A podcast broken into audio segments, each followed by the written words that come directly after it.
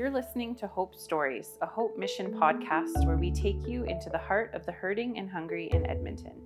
This season, we're inviting you to join us as we go behind the scenes on the 24 7 rescue van, where your generosity is providing life changing care to those in need. This is episode 4 Warmth in a Winter City. So here we are, 95th Street and 110th Avenue.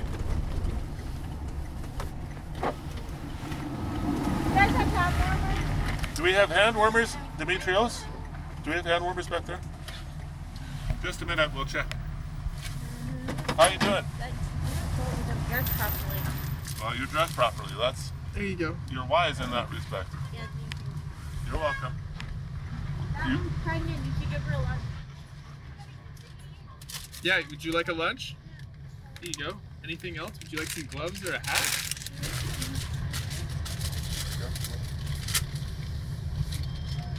Are you going to the Hope at all? You want to go to home? Yes, please. Yeah, we can arrange that. Okay. Demetrios, we've got somebody here. So we have a girl here that wants to go to Hope. What, what's her name? What's your name, young lady? Colette. These are not six. About 35 below. You can sit here. Oh.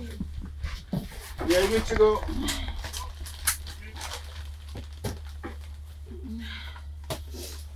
But we are going to mission, right? Mm-hmm. Okay. How have you been today?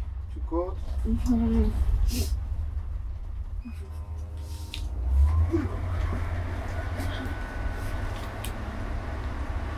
I got stranded up here. Driven out here and just dropped. Now I'm stuck. I've been here for two years now. So this time I'm pregnant. So I. Just gotta get home.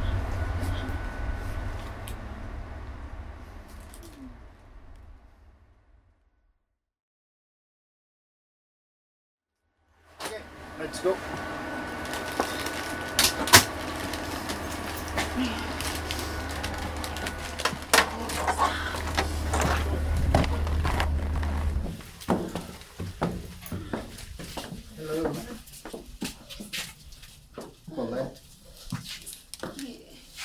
Okay, Colette, you, you're gonna be safe here, okay? Thank you. Bye bye.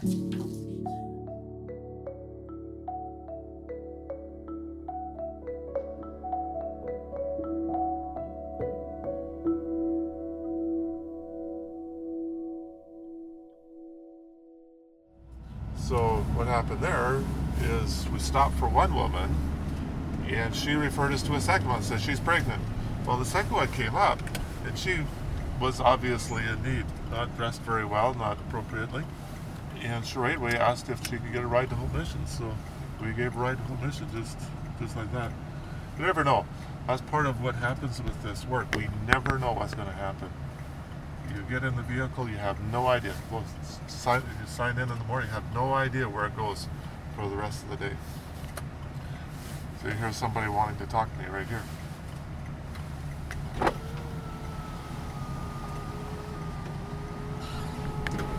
There's a woman standing out there and she's freezing. Okay, we'll go over and check her out. She's on the um, south side of their, their back entry there by the. Over here. Yeah, there's blankets blowing and everything. Okay, we'll check it out. Thank you. You're welcome.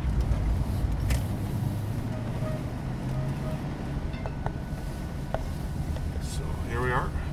This is actually a pretty good setup. There's, it's hot air, warm air blowing here. So these people are probably pretty warm. But since they asked, we'll check. people in at five. Okay, so you need to wait for a few minutes. Yeah, yeah. There's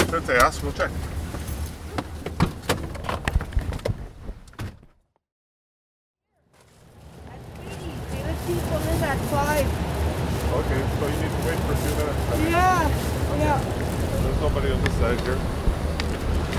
Yeah. Oh, here comes Joe. Here What are comes you, Joe. what are you- what are you doing? How are you been, man? I'm doing good. How are you? Doing really good, doing really good. Well, so what's happening with you? Hello. I'm good. Yeah? I had three weeks without a drink. Good for you. Yay! Yeah, three weeks. Well, you've been, Yeah, what, Oh. you've been, what, eight months or something without a drink? Long. Good for you. Yeah. Keep it up, gal. Oh yeah. Yeah. And they offered me a vodka and I turned that away too. Good for you. And they're going, What's happened that's to not you. Yes, Like, it is yeah, you. it is me. That is the real It you. is me. See you later. Good, good, guys.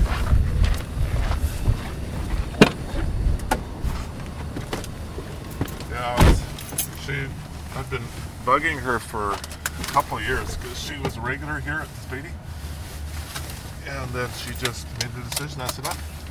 And she did really well for like eight, ten months. And We then have one call, Then something happened. She started using it. Okay, so we have a call. Yes. Where to? Jasper Avenue. Any details on it? Uh, just one lady who wants to go to a shelter. Was it a wellness check or just somebody driving by? Using the vestibule. Okay. All right. So we get lots of calls like that. Uh, people in vestibules and ATB uh, lobbies. Uh, This time of this time of weather, this time of year, there's lots of calls. It's getting better known that, that people can call 211 when they're concerned about somebody. So it's changed our work a lot. I started in July of 2006 in Rescue Down. Before that, I was a chaplain at the Herb Jamieson Center. And so uh, Alan Pizer, I was part of his original team that founded the Breakout program. And so I started in 93. Yes, I mean, it's crazy. Who would have thought I'd been around this long? yeah. Uh, many years ago when I was a pastor, I began to seek the Lord just what does it take for people to change? Uh, I look at my life and I go, you know, I've got a pretty stable background, uh, pretty decent record in terms of employment, good education. And it's this hard for me to change. What about people who don't have any of those advantages? I had no idea that in asking the question I was being prepared for this. I, remember very clearly where I was. I was in Calgary, just outside the city. And those winter nights, I'd start praying for the inner city because of the poor people and, and uh, the people who would have many less advantages than people that I was wondering, like, how would it take to change?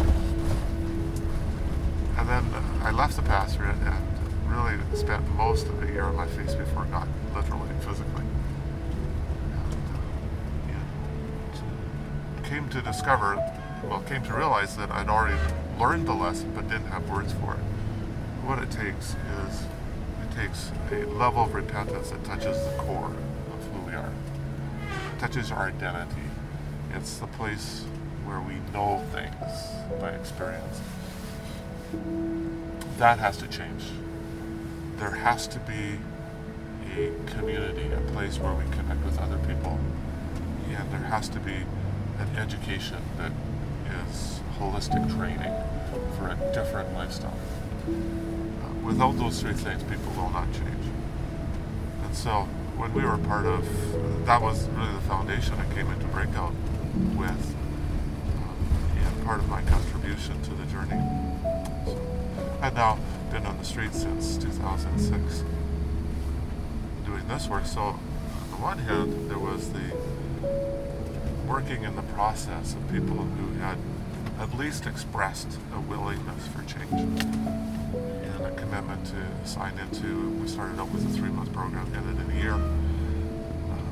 So, at least a willingness there. And then, now these last years in the street, on the other end, in the people with the crisis, looking for those opportunities just can be very brief, a few minutes of opportunity when there's an openness for a conversation that can change life. Uh, some of the conversations have been just awesome.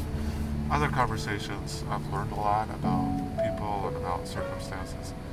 And so I try to kind of record what they, where they are in their own words, more or less. And, and just, uh, just kind of for many years, I thought somebody needs to be writing our stories down, and somebody needs to be recording them because these are people's lives, right?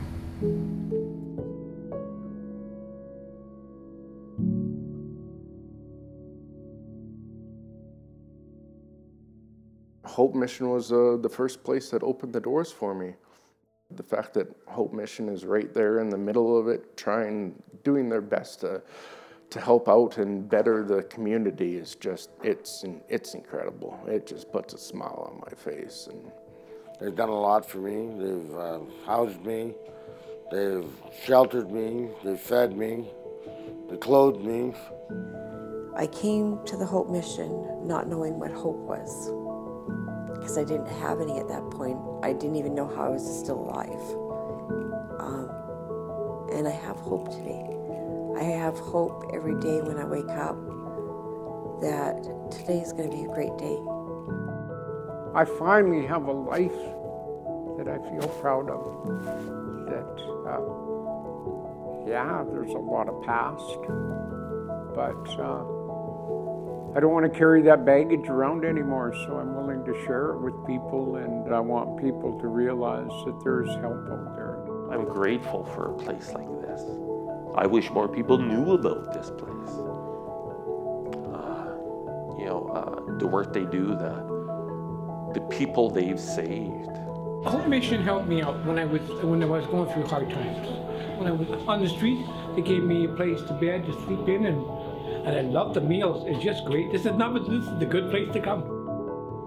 You know, um, with this place, I feel like I got an opportunity. I got a chance to change the future and change, you know, hopefully some of the past, and you know, learn from it and move on and get, you know, get something out of this world before uh, before I have to leave.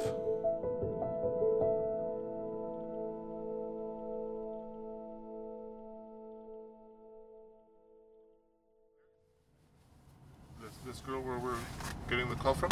Yes. Okay, so now she's supposed to be in the lobby or what? Uh, she's she's in the, the lobby. All right, let's check it out.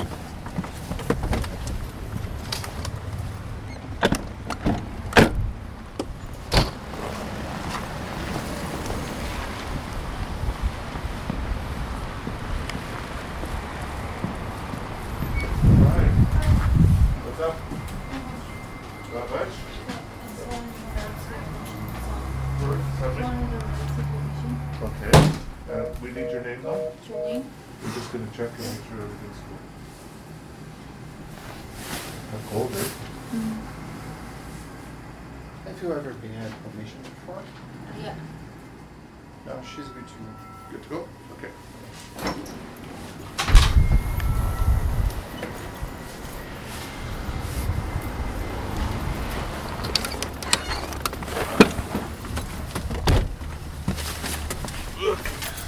One of the huge advantages of having two on one on board and the partnership that's developed now between uh, Reach Edmonton, Boyle Street Community Services, us, EPS, EMS, is that now we have electronic system that we carry with us all the time. The iPad has made a huge difference in several levels. One level is we can keep current statistics for every call, everything that we do in the street. So if we have general services, giving lunches, that sort of thing, we can right away record it, upload it, and it's out there. Um, and same thing with like this call, a crisis diversion call. Right away, we can get all the pertinent data in place, keep it clean, and then right away it's uploaded, and it totally reduces the amount of paperwork involved. The other thing that the iPad is doing for us, it gives us immediate access to Hope Mission's EGL. So then we can check the person's record with our services, whether or not they are clear to come with us, and what kind of things we need to watch out for. It has been huge. It's a huge advancement in terms of the quality of service we can provide. Then we know before we leave the site where we meet somebody what kind of services we can provide at Hope Mission for them it's been a huge step forward. Hey, what's happening? You need a toque too? I, I need a toque and some gloves. You need a toque? Yeah. Oh, look at that. I, I, my, like, I have a big head. I like that one with right, right there. That one, yeah. This one? Yes. Yeah, because it's longer. I have a big head. Really? Yeah. all the better for your brains, right? Well, that's what I keep telling myself. well, it helps you think clearly, then do it. Hello.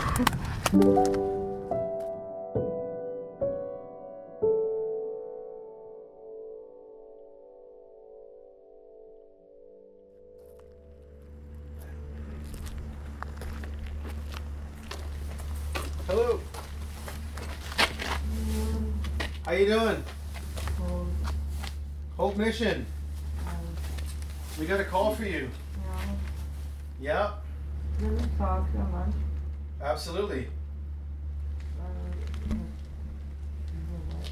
Okay, well, I can bring you some socks and stuff, but I gotta let you know that the people that called us, if you don't leave, they're probably gonna call EPS. Okay?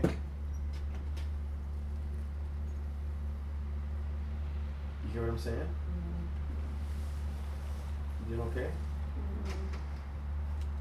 Do you want to ride to shelter? Mm-hmm. Pardon? You do? Mm. When's the last time you had anything to eat?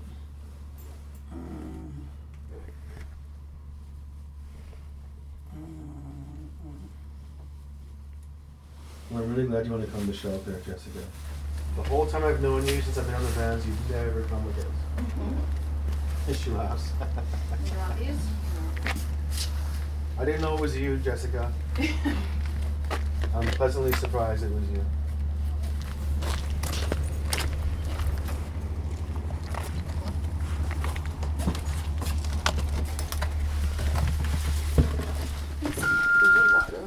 Yeah. Are we good to go? Yeah, you're good.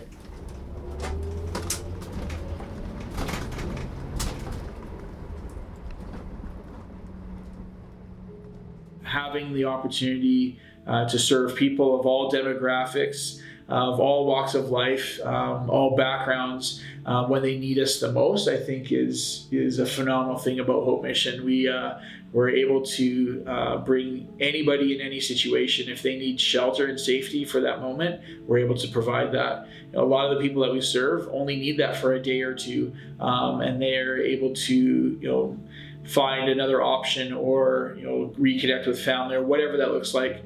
Um, and then there's some people that we walk a longer journey with um, who uh, are often in a vulnerable situation but uh, we we trust that um, the seeds that we're planting in the life uh, sometimes time after time um, that uh, that God will cause those things to grow, and uh, that that person will will find the, the life that they that they really at the end of the day want.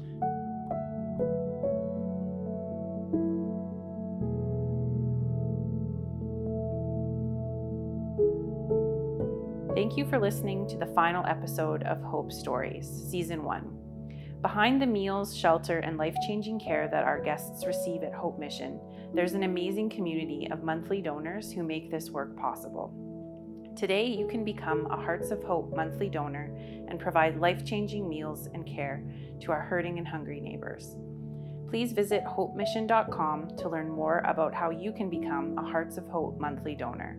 If you enjoyed the first season of Hope Stories, make sure you leave a rating and review wherever you subscribe to podcasts. And remember, whether in the winter or summer, night or day, if you see a neighbor in distress, please just call 211 and press option 3. Your simple phone call could save a life.